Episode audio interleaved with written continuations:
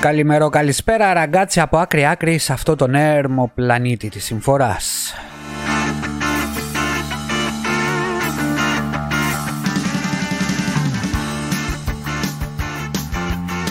Λοιπόν, σήμερα θα μιλήσουμε για ενέργεια. Ναι, ξέρω, είσαστε όλοι ενεργητικοί, αλλά δεν φτάνει μόνο αυτό. Θέλουμε ενέργεια για τις βασικές ανάγκες μας, όπως ο ηλεκτρισμός, γιατί δεν μεγαλώσαμε χωρίς ηλεκτρισμό, να μην λέμε βλακίες και γιατί είμαστε το 2022. Πρέπει να έχουμε ηλεκτρισμό, ενέργεια. Λονδίνο, Άμστερνταμ, τη Βερολίνο. Έχεις ξεχάσει που ακριβώς θέλεις να πας. Όσα κι αν έχω δανεικά πια δεν σου δίνω. Να κάνεις βόλτες με το Magic. Λοιπόν, για να μιλήσουμε για την ενέργεια πρέπει να καταλάβουμε πρώτα τις κλίμακες της ε, ενέργειας, έτσι. Ε, πολλοί δεν ξέρουν την κλίμακα Καρντάσεφ, Καρντάσεφ που είναι μια κλίμακα ενέργειας. Στην ουσία μετράει το επίπεδο που βρίσκεται κάποιος πολιτισμός όσο αφορά την ενέργεια. Και όταν λέω όσο αφορά την ενέργεια, από πού αντλεί την ενέργεια. Πώς την παράγει δηλαδή.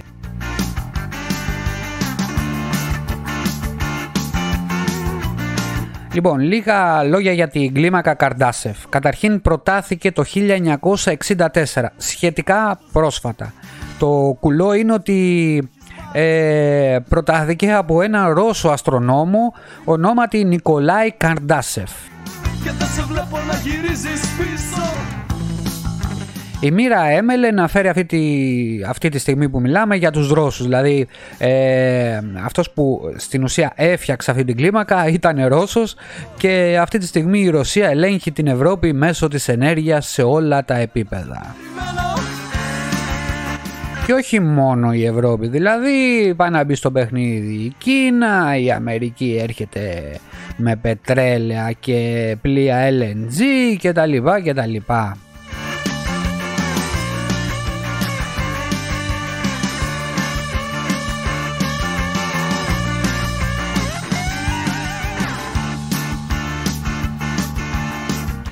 Λοιπόν, η βασική βαθ- βαθμονόμηση στην κλίμακα γίνεται με βάση τρεις ενεργειακές θέσεις. Δηλαδή, ε, σε κάθε κλίμακα αντιστοιχούν ε, η, η διαχείριση των ενεργειακών πόρων ενός πλανήτη που κατοικείται. Έτσι. Ε, ε, αυτή η κλίμακα έχει τρεις τύπους. Τον τύπο 1, τον τύπο 2 και τον τύπο 3 ή ΑΒ και Γ. Τύπος ΑΒ και Γ. Εμείς δεν είμαστε καν σε, καμία, σε κανένα τύπο ακόμα.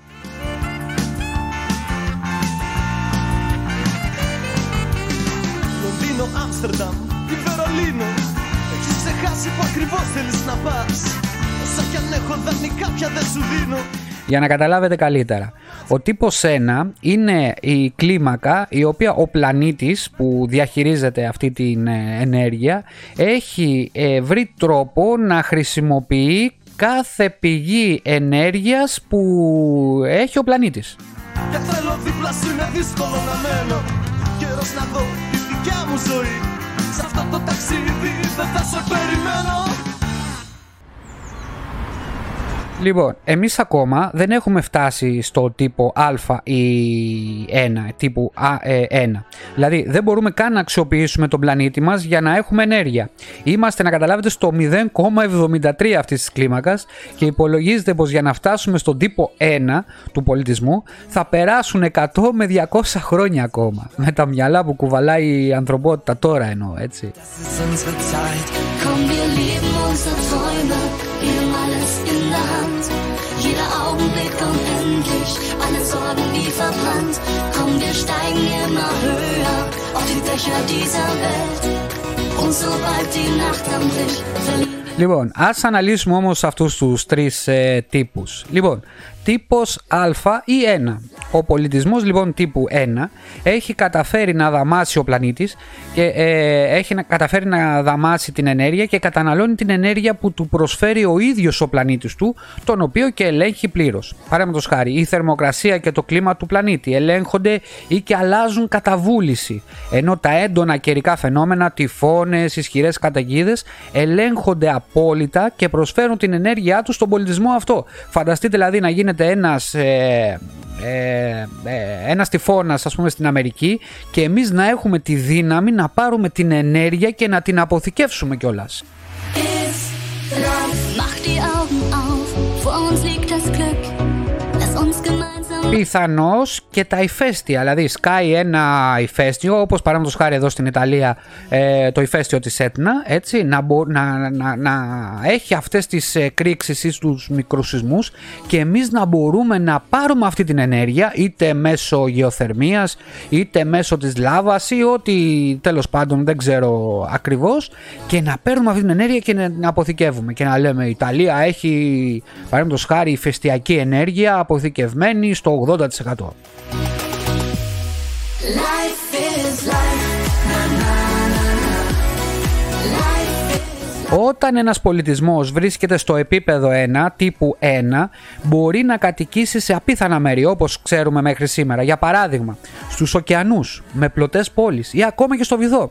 Σκεφτείτε μία πόλη να παίρνει ενέργεια μόνο και μόνο από τα κύματα της θάλασσας. Όλα αυτά είναι στο τύπο 1 τύπο, τύπος πολιτισμού 1.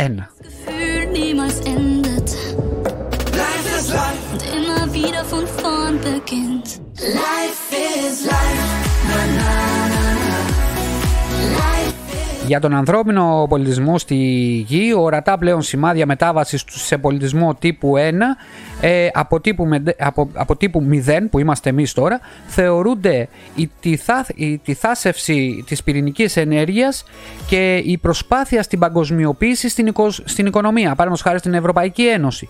Τη γλώσσα, την, κου- την κουλτούρα, το πολιτικό σύστημα, το ίντερνετ, οι επιτυχημένες ε, προσπάθειες πρόγνωσης και πρόκλησης σεισμών δηλαδή φανταστείτε ας πούμε να μπορούμε να έχουμε τον έλεγχο ε, ε, τα, ε, παραδείγματος χάρη στην ε, Ολλανδία ε, η Ολλανδία βρίσκεται κάτω από το επίπεδο της θάλασσας.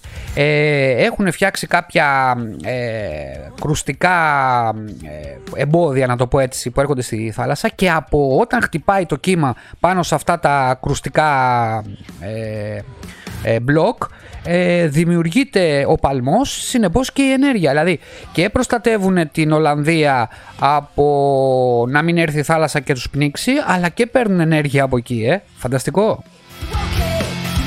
Να φανταστείτε ότι στο δεύτερο παγκόσμιο πόλεμο εκεί πέρα που χτύπησαν ε, πρώτα οι Γερμανοί ήταν αυτά τα, τα μπλοκ που είχαν φτιάξει της εποχής και πλημμύρισε όλη η Ολλανδία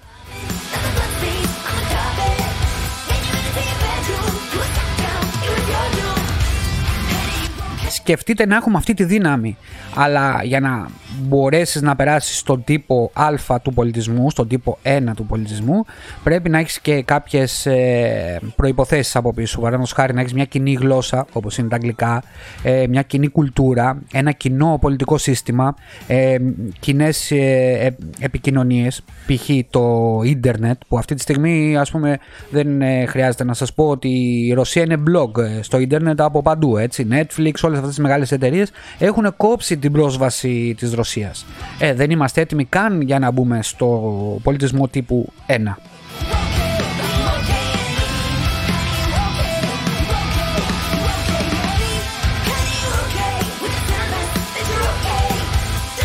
Δεν συζητάω καν ε, το επίπεδο κουλτούρας, ε, κοινής κουλτούρας ας πούμε τον πολιτισμό, δεν το συζητάω καν.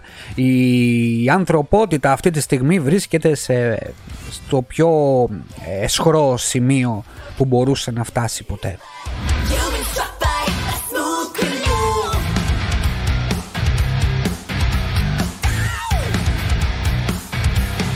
Και αυτό που το λέω είναι αισιόδοξο. Το λέω αισιόδοξα, πραγματικά το λέω αισιόδοξα.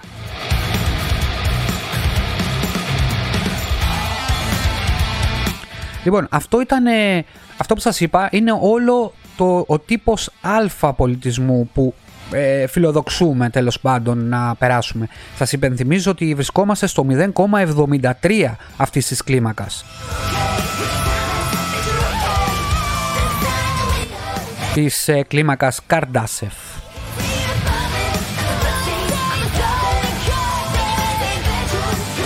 Λοιπόν, ας πούμε για τον τύπο Β ή τύπος πολιτισμού 2.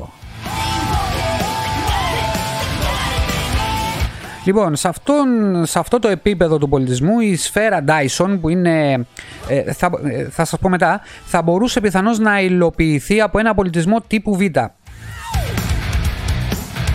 Έτσι ώστε να απορροφεί ενέργεια κάποιου αστέρα, σκεφτείτε ένα δαχτυλίδι γύρω από τον ήλιο μας. Cut my life into pieces. This is my last resort. Suffocation. Αυτό το δαχτυλίδι λέγεται Dyson, ε, είναι ένα μελλοντικό σχέδιο τέλος πάντων. Σκεφτείτε αυτό το δαχτυλίδι λοιπόν να είναι γύρω από τον ήλιο μας και να στέλνει στη γη ε, ενέργεια στοχευμένη σε κάποιο σημείο της γης συγκεκριμένα και να διοχετεύεται για πάντα παντού, άπειρα.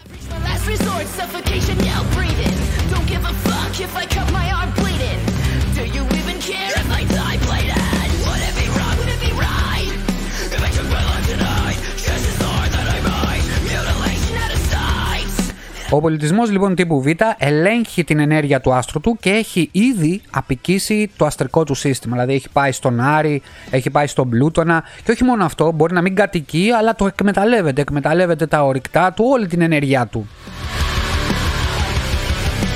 Στην περίπτωση του ανθρώπου της γης θα ελέγχει τον ήλιο, αντλώντας την ενέργειά του από εκεί.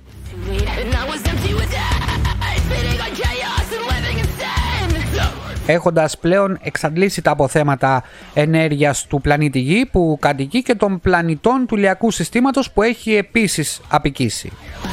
Finding nothing but questions and devils. I'm losing my sight.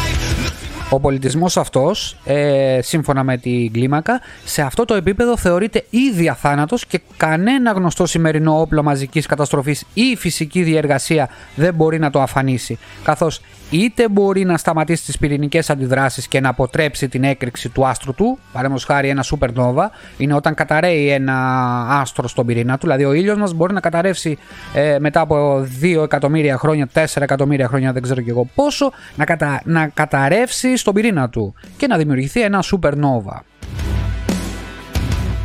Μπορεί επίσης αυτός ε, ο πολιτισμός τύπου Β να μετακινήσει τον ίδιο τον πλανήτη ώστε να διαφύγει της έκρηξης αυτής. This is my last resort. Suffocation. No. Και απλά να πάει σε ένα άλλο ηλιακό σύστημα. Είναι τρομερό έτσι.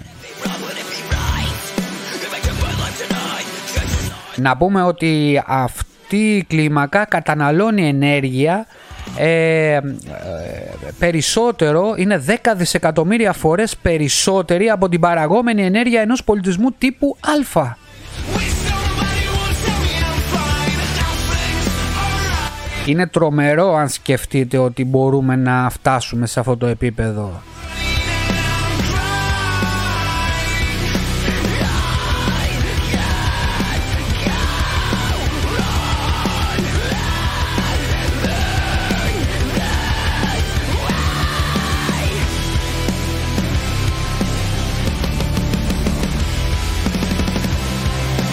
Εδώ θα μου πεις δεν έχουμε πλησιάσει καν το, τον πολιτισμό τύπου Α.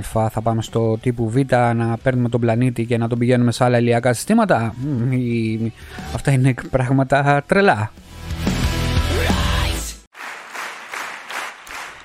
Τι γίνεται όμως με τον πολιτισμό τύπου Γ ή τύπου 3.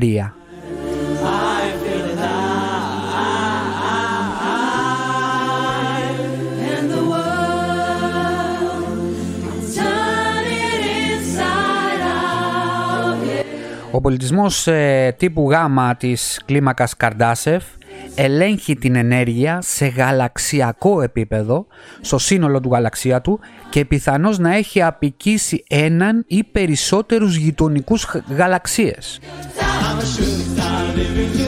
Ε, σας θυμίζω ότι βρισκόμαστε στην άκρη του γαλαξία μας, του Milky Way όπως το λέμε, το δικό μας γαλαξία δηλαδή, και είμαστε μια κουκιδίτσα που για να πας από, τη, από αυτή την κουκίδα να πας ε, λίγο, λα- όπως το βλέπεις με το μάτι, λίγο όσο είναι ένα νύχι τέλος πάντων πάνω στο χάρτη να καταλάβετε, δεν ξέρω πώς να το πω με όντιο, εντάξει, θέλεις περισσότερα από 500 εκατομμύρια ε, έτη φωτός. Ε, 500 εκατομμύρια έτη φωτός με την προϋπόθεση ότι ταξιδεύεις με την ταχύτητα του φωτός. Όταν μιλάμε λοιπόν για ένα πολιτισμό τύπου Γ, που αυτός έχει κατακτήσει ολόκληρους γαλαξίες, ε, δεν ξέρω και εγώ τι, εντάξει, έχει φτάσει σε ένα επίπεδο τρομερό. Δηλαδή η ενέργειά του είναι τρομερή είναι τόσο τρομερή που όλα τα ενεργειακά που έχει ε, πηγάζουν από μαύρες τρύπες. Δηλαδή ρουφάει ενέργεια από μαύρες τρύπες και σκουλικότρυπες. Για σκεφτείτε το αυτό. Γιατί για να έχεις τέτοια δύναμη, μπορείς να πραγματοποιήσει μέχρι και ταξίδια στο χώρο και στο χρόνο. Εντός του ίδιου του, του σύμπαντος. Και έχει τη δυνατότητα όλα, όλη αυτή η κλίμακα να διαφύγει στο παρελθόν σε περίπτωση που το σύμπαν του επέλθει θερμικός θάνατος, παραδείγματος χάρη. Δηλαδή μια τυχαία έκρηξη 10 ήλιων που καταστρέφουν εντελώς τον πολιτισμό.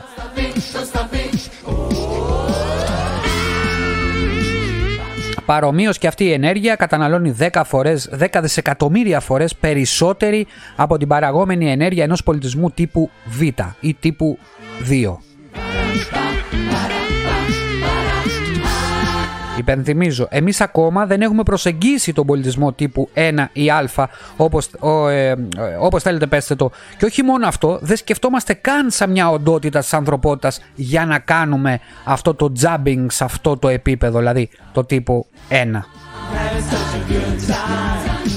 Υπάρχει και μια άλλη ε, κλίμακα τύπου Δέλτα που είναι πρόσφατη αυτή, ε, η τέταρτη κλίμακα δηλαδή, θεωρητική που μιλάει για σκοτεινή ύλη, δηλαδή η ανθρωπότητα μπορεί να χειρίζεται σκοτεινή ύλη, αλλά αυτό είναι μια άλλη συζήτηση, δεν το συζητάμε καν. Αφήστε το αυτό για φιλοσοφικές συζητήσεις.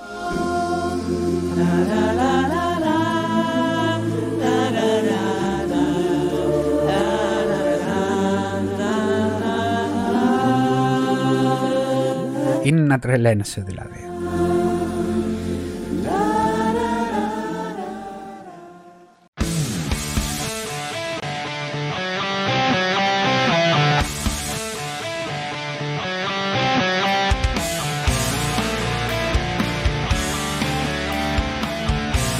Λοιπόν, αυτές οι κλίμακες που ακούσατε είναι επίσημες, είναι από επιστήμονες. Ε, εμείς, ε, το ξαναλέω για τρίτη φορά, δεν έχουμε πλησιάσει ούτε καν ε, ε τον τύπο Α. Your your blood like ice, one look could kill. Στο όχι μακρινό 2019 η Google ανακοίνωσε επίσημα ότι πέτυχαν το ιστορικό ορόσημο της γβαντικής υπεροχής στους υπολογιστές.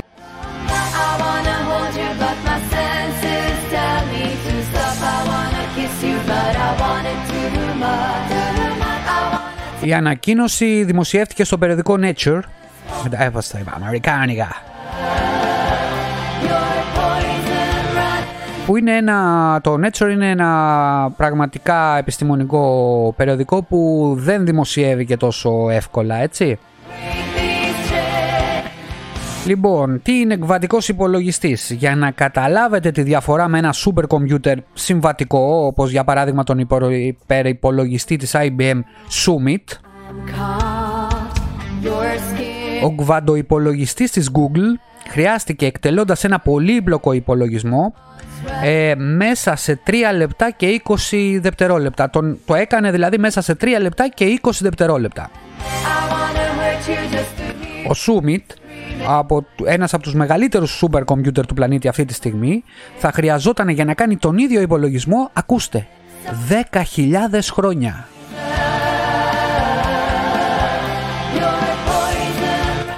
10.000 χρόνια ήθελε να υπολογίσει αυτό που του βάλανε ε, να κάνει 3 λεπτά και, ένα, και 20 δευτερόλεπτα στον κβαντοϋπολογιστή της Google. Τρομερό. Ακούστε. Πριν δύο χρόνια, το 2020, έρχεται η Κίνα με το δικό της υπολογιστή και διαλύει κυριολεκτικά την Google βάζοντας ένα τόσο πολύπλοκο αλγόριθμο που με ένα συμβατικό, θα χρειαζό... με ένα συμβατικό ε, υπολογιστή, θα χρεια... super computer υπολογιστή, θα χρειαζόταν 2,5 δισεκατομμύρια χρόνια να λυθεί. και το καταφέρνει ο γκβάντο υπολογιστής της Κίνας σε 200 δευτερόλεπτα.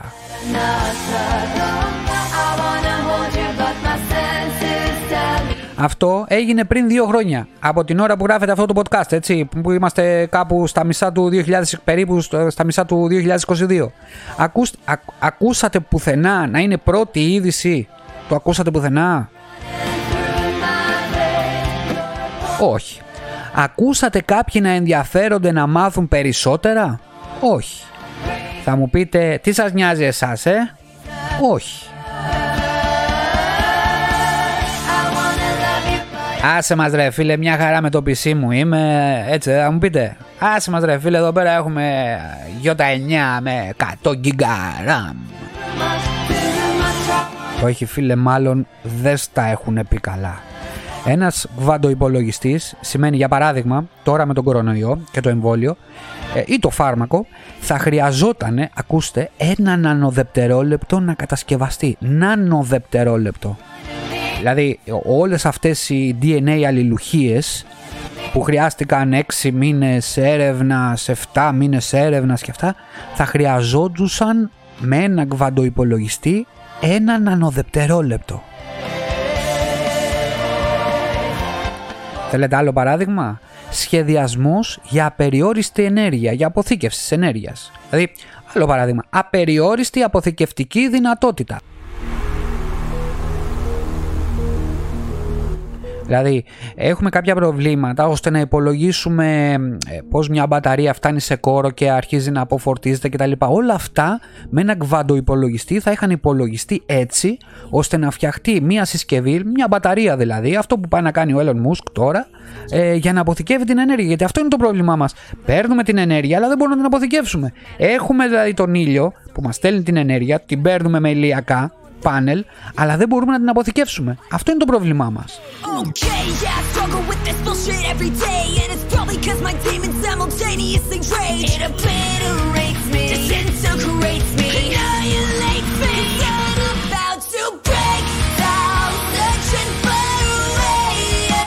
Φαντάσου μία μπαταρία που ζυγίζει 10 γραμμάρια με ενέργεια να κινεί ένα αυτοκίνητο για δύο χρόνια.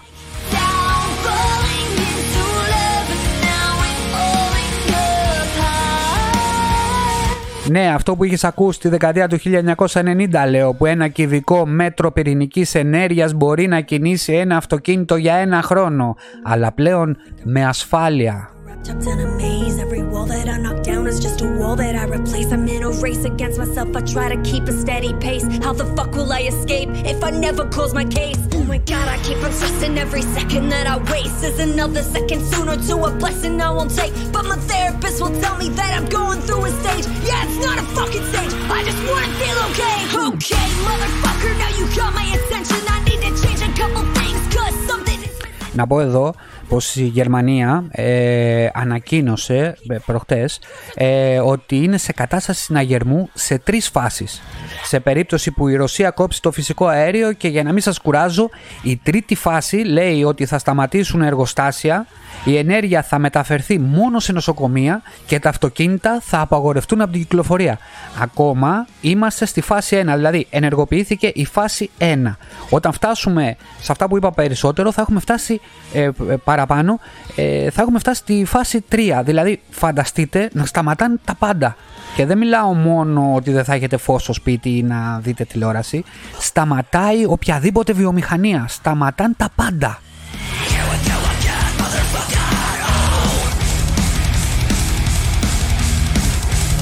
Γιατί τα λέω όλα αυτά; Γιατί είπα θα, τα, ε, γιατί είπα θα το λέω μέχρι να ψοφήσω έτσι. Ε, την ανθρωπότητα την κρατάει πίσω όσο αφορά την επιστήμη η ηλικιότητα. Η ηλικιότητα που πηγάζει από την κατάργηση της λογικής του Homo sapiens. Δηλαδή θρησκεία, οικονομικά θέματα άχρηστα.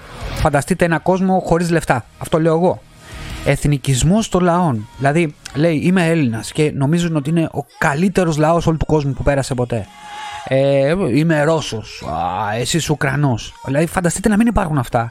Ρατσισμός, είναι μαύρος, είναι κίτρινος, είναι κόκκινος, είναι μπλε. Ε, όλα αυτά κρατάνε την ανθρωπότητα πίσω, πάρα πολύ πίσω. Ε, γιατί υπάρχουν άνθρωποι που κάνουν πολέμους για αυτά τα παραπάνω που σας είπα. Θυμάστε που σας είπα πριν ότι στον πολιτισμό τύπου 1 ο άνθρωπος έχει βρει τρόπους να ζει στη θάλασσα με πόλεις. Ε, ο μισός πλανήτης έχει ξηρά, ο άλλος μισός είναι θάλασσα.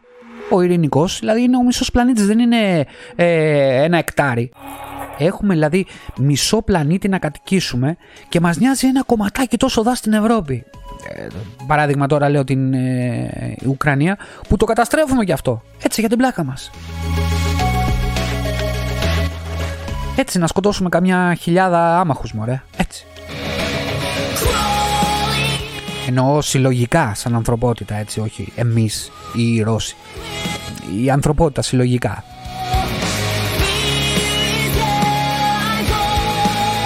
Ανοίξτε το Google Map, κάντε zoom out στον πλανήτη και θα καταλάβετε τι σας λέω. Αν δείτε τον ειρηνικό είναι ο μισός πλανήτης.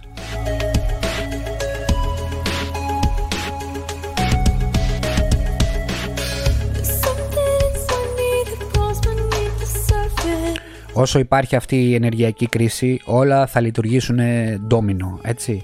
Ε, θα φέρει πείνα. Όχι ότι δεν υπήρχε παλιά, αλλά θα φέρει κι άλλη πείνα. Ε, θα φέρει άλλους πολέμους, ε, θα φέρει εξεγέρσεις λαών, ανισότητες, γάμισέτα θα φέρει.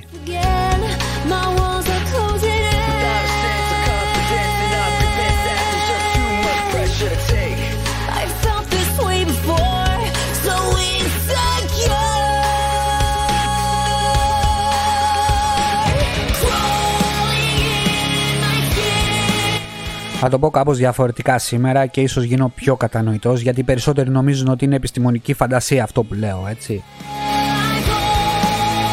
Φαντάζομαι, οραματίζομαι ε, μια ανθρωπότητα χωρίς σύνορα. Η ενέργεια σε όλα τα επίπεδα free, τζάμπα, πώς το λένε, μηδέν. Το φαγητό, η σύντηση, τζάμπα, free. Τώρα το σκέφτομαι, έχετε δει κάποιο ζώο στον πλανήτη να πληρώνει για την τροφή του; Π.χ. ο σκύλος που έχετε στο σπίτι. Σας πληρώνει που τρώει. Το λέω με τη φιλοσοφική έννοια, έτσι. Εμείς γιατί πληρώνουμε για αυτά που βρίσκονται πάνω στον πλανήτη; Γιατί πληρώνουμε; Ενώ ε, γιατί πληρώνουμε για την τροφή. Θα μου πεις φτιάξε ένα κήπο και φτιάξε ντομάτες, αγκούρια, ξέρω εγώ να τρως. Ε, βάλε 10 κατσίκες και σφάχτης και κάνε αναπαραγωγή. Όχι, αυτό μπορεί να γίνει συλλογικά σαν ανθρωπότητα, ένα τεράστιο μποστάνι, ε, να το πω έτσι, αυτό που είναι, αλλά χωρίς πληρωμή. Δηλαδή, άνθρωποι να μπορούν να τρώνε τζάμπα. Υπάρχει φαγητό.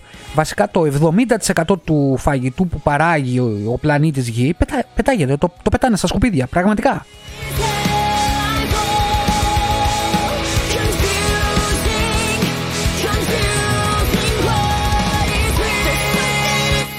σας φαίνεται ουτοπικό όλο αυτό, έτσι. Σας φαίνεται ότι δεν μπορεί να γίνει.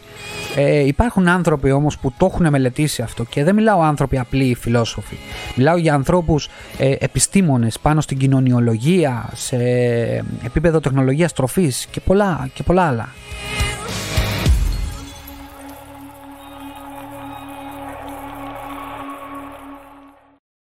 When you were here before Γι' αυτό λέω, οι άνθρωποι που αποφασίζουν για αυτό το γαμημένο πλανήτη θα πρέπει να είναι επιστήμονες.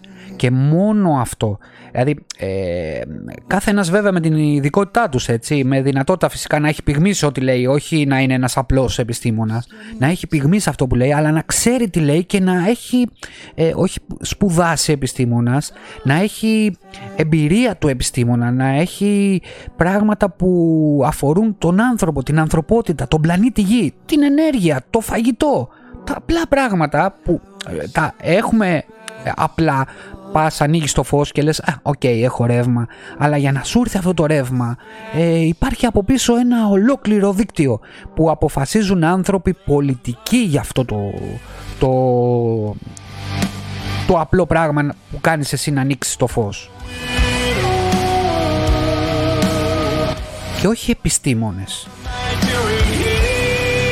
στην ουσία κάθε φορά που ανοίγεις εσύ το φως ε, το έχει επιλέξει, αν το σκεφτείς, ο Πούτιν και η μαλακία που τον δέρνει. Μπορεί να στο κόψει δηλαδή.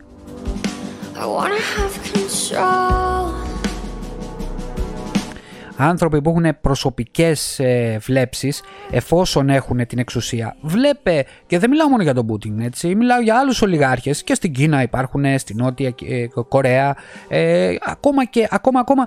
Και ο πρόεδρος Biden υποτίθεται αυτός ο πλανητάρχης, γιατί το λέμε πλανητάρχη; Γιατί να στηρίζεται πάνω ε, σε αυτόν το θείο, σε αυτόν τον μπάρμπα ολόκληρη η ανθρωπότητα, ολόκληρη η ασφάλεια της ανθρωπότητας; Γιατί; Αυτός ο άνθρωπος τον βλέπεις δεν έχει, μπορεί να έχει πολιτικές βλέψεις, μπορεί να έχει πολιτικό λόγο, αλλά δεν έχει ε, σωστές επιστημονικές ε, ε γνώσεις ε, ε, συμβουλεύεται επιστήμονες αλλά όταν του το λένε ο Μπαρμπάς είναι 80 χρονών ε, νομίζει ότι βρίσκεται δεν έχει καν κινητό δεν ξέρει να το χειρίζεται δεν καταλαβαίνει ακριβώς αυτά που του λένε Το ίδιο πράγμα άκουσα ότι φοβούνται το Πούτιν να του μιλήσουν οι σύμβουλοι του, γιατί έχει σύμβουλους από πίσω, συμβούλους από πίσω, έτσι. Φοβούνται να του μιλήσουν, λέει, για την κατάσταση στην Ουκρανία.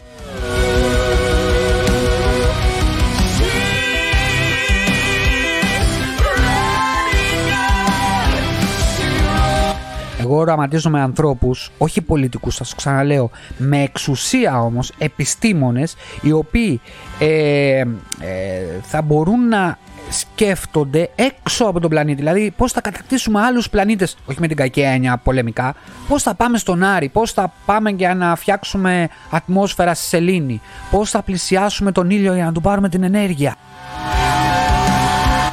Είναι μερικοί που το κάνουν αυτό, είναι ιδιώτες τέλος πάντων, όπως ο Έλλον Μούσκ, οι επιστήμονες στη NASA. Έχετε δει κάποιον ε, επιστήμονα πραγματικό όμως, όχι να δουλεύει στους καφέδες στη NASA έτσι; Έχετε δει ποτέ κάποιον στη NASA επιστήμονα να, ε, να έχει ε, βλέψεις να κατακτήσει μια άλλη χώρα με πόλεμο; Όχι. Δεν το έχετε δει, ούτε θα το δείτε ποτέ. Γιατί αυτοί οι άνθρωποι δεν έχουν αυτές τις προσωπικές βλέψεις. Ούτε ακόμα για να βγάλουν φράγκα. Αυτό που τους ενδιαφέρει είναι η δημιουργία. Είναι να, να κάνουν κάποια πράγματα τα οποία θα είναι καλό για την ανθρωπότητα. Έχουν ε, συνέστηση. Ενσυναίσθηση.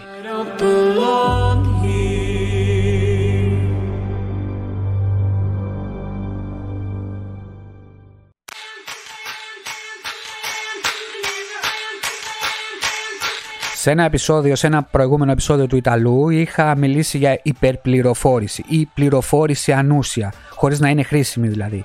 Έχετε δει ποτέ mainstream πληροφορία ε, να είναι η κύρια στα mainstream δίκτυα; Όχι εννοώ μια επιστημονική ε, πληροφορία όπως παράδειγμα χάρη για, για τους υπολογιστές που σας είπα που είναι πριν 3-4 χρόνια και ξαφανίστηκε ξαφνικά. Τι γίνεται, μάθατε γι' αυτό, τι έγινε;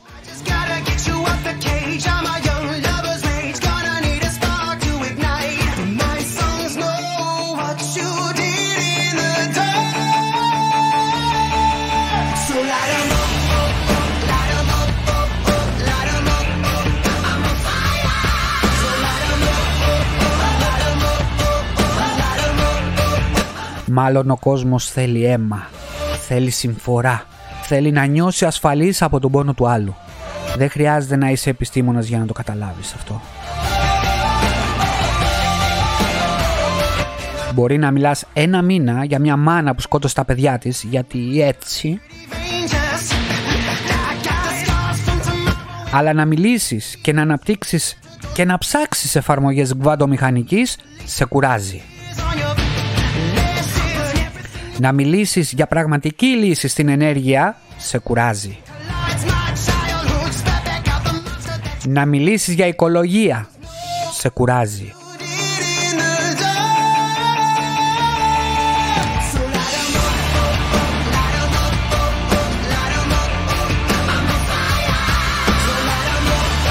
Αυτό φυσικά μέχρι να έρθει έξω από το σπίτι σου. Να μην έχεις βεζίνα να πας στη δουλειά σου, να μην έχεις φαγητό στα ράφια το σούπερ μάρκετ, να μην έχεις ρεύμα διάολε.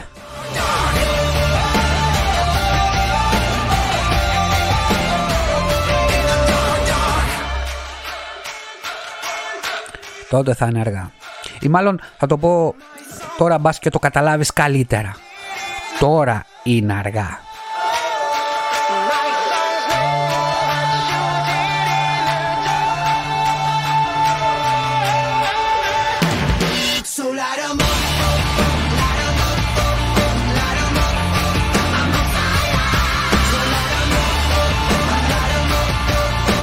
Είμαι αισιόδοξος. Πιστεύω πως καλός ή κακός η ανθρωπότητα αυτή τη φορά θα μάθει. Με τον άσχημο τρόπο, αλλά θα μάθει.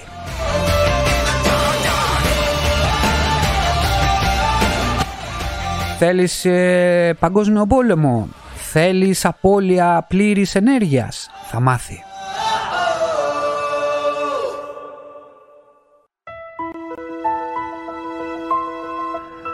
Αυτά περί ενέργειας σήμερα. Ε, θα κλείσουμε με το να σας προτείνω μια ταινία. Ε, βλέπετε τα έχω πάρει λιγάκι. Ε, που τότε που έπαιξε, δεν θυμάμαι, 2000, πριν 20 χρόνια, ήταν ηλίθια ταινία. Όταν βγήκε δηλαδή ήταν μια ηλίθια ταινία, κομική και OK, okay, εντάξει, είχε λίγο μέλλον κτλ. Αλλά σήμερα είναι κυριολεκτικά ντοκιμαντέρ, παιδιά. Αν τη δείτε θα καταλάβετε τι σας λέω.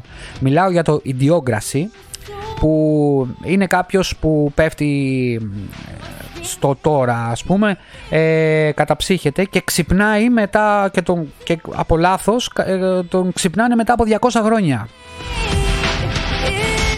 Στο μέλλον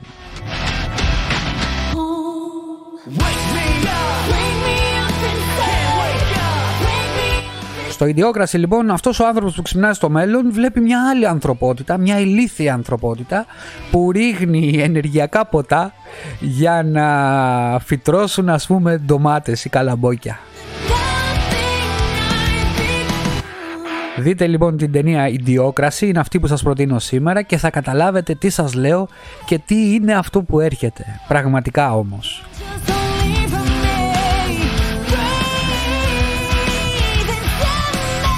Λοιπόν, για τη σειρά της ημέρας ε, όμως θα σας προτείνω ένα αγαπημένο μου παιχνίδι παλιά στο Xbox, το Halo, το οποίο βγήκε σε σειρά. Το οποίο έγινε σειράρα με CGI τρομερά, δεν χρειάζεται να σας πω περισσότερα. Απλά κατεβάστε το, έχουν βγει δύο επεισόδια που γράφετε αυτό το podcast, δείτε το και το πρώτο και το δεύτερο.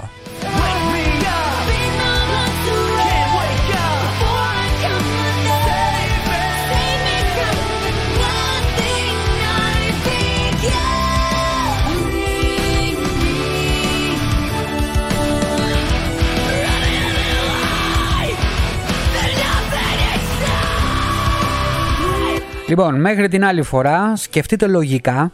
Αν δείτε ότι το δίκτυο σας κουράζει, βγείτε έξω, πιείτε μια μπύρα. Αν είστε στην Ιταλία όπως εγώ, πιείτε ένα σπριτζάκι να είστε ασφαλείς. Φορέστε μάσκα γιατί η πανδημία είναι εδώ και μην αγχώνεστε για τίποτα. Θα μάθουμε πολύ σύντομα το που βαδίζει ο πλανήτης. Αυτό σας το εγγυούμε.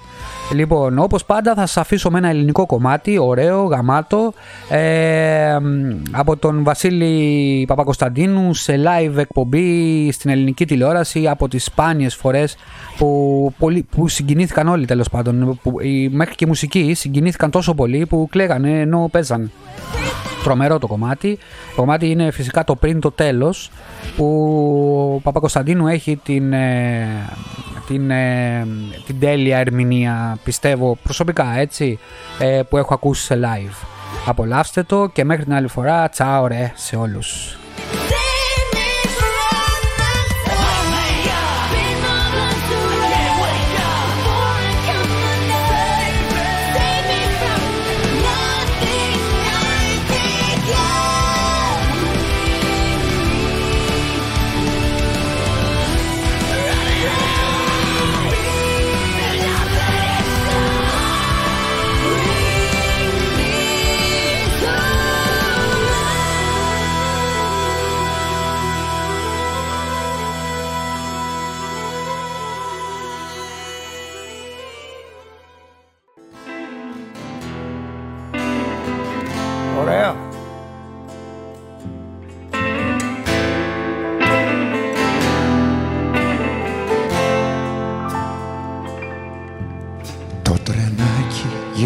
Γυρνούσε φωτισμένο κι αχνό στον αέρα.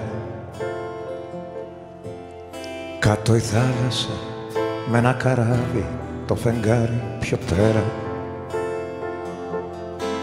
Σε θυμάμαι συχνά που φορούσες ένα άσπρο φουστάνι. Σε κρατούσα από το χέρι Ό,τι ζούμε μου λες δεν μου φτάνει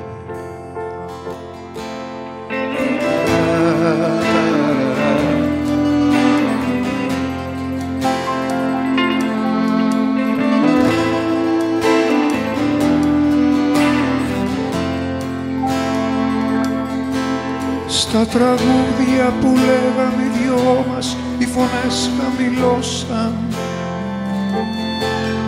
Χαραγμένη καρδιά στο παγκάκι που μετά την προδώσαν. Μια φορά μου είχες πει δεν μπορεί θα το νιώσαμε κι άλλοι Πριν το τέλος πως μοιάζει η σιωπή σαν αγάπη μεγάλη